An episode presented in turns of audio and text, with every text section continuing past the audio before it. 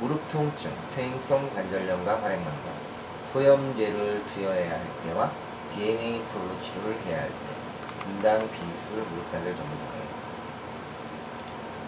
활액은 무릎 관절의 속주머니입니다. 관절을 감싸주는 조직인데 여기에 염증이 발생하면 무릎이 붓고 통증이 생기게 됩니다.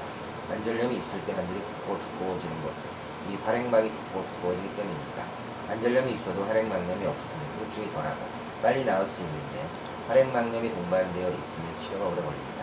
우리가 흔히 알고 있는 관절염은 종합적으로 문제가 생기는 병입니다. 처음에는 관절 뼈에 붙어있는 연골들이 스트레스를 받아 염증을 일으키고 서서히 연골이 파괴됩니다. 연골에는 신경 조직이 별로 없어 초기에는 통증이 그다지 없으므로 잘 모르고 지내는 경우가 많습니다. 하지만 점점 심해지면서 염증 반응의 활액막까지 퍼져 활액막염을 일으키고 부으며 관절 속의 인대 및 기타 주변 조직까지 물들여 염증을 일으키게 됩니다. 이를 오래 두면 나중에는 뼈까지 망가뜨리는 경우도 생기게 됩니다. 아프고 붓기 때문에 활동이 줄고 약해진 근육의 관절을 잘 지탱해주지 못해 관절이 더 망가지는 악순환을 거듭합니다.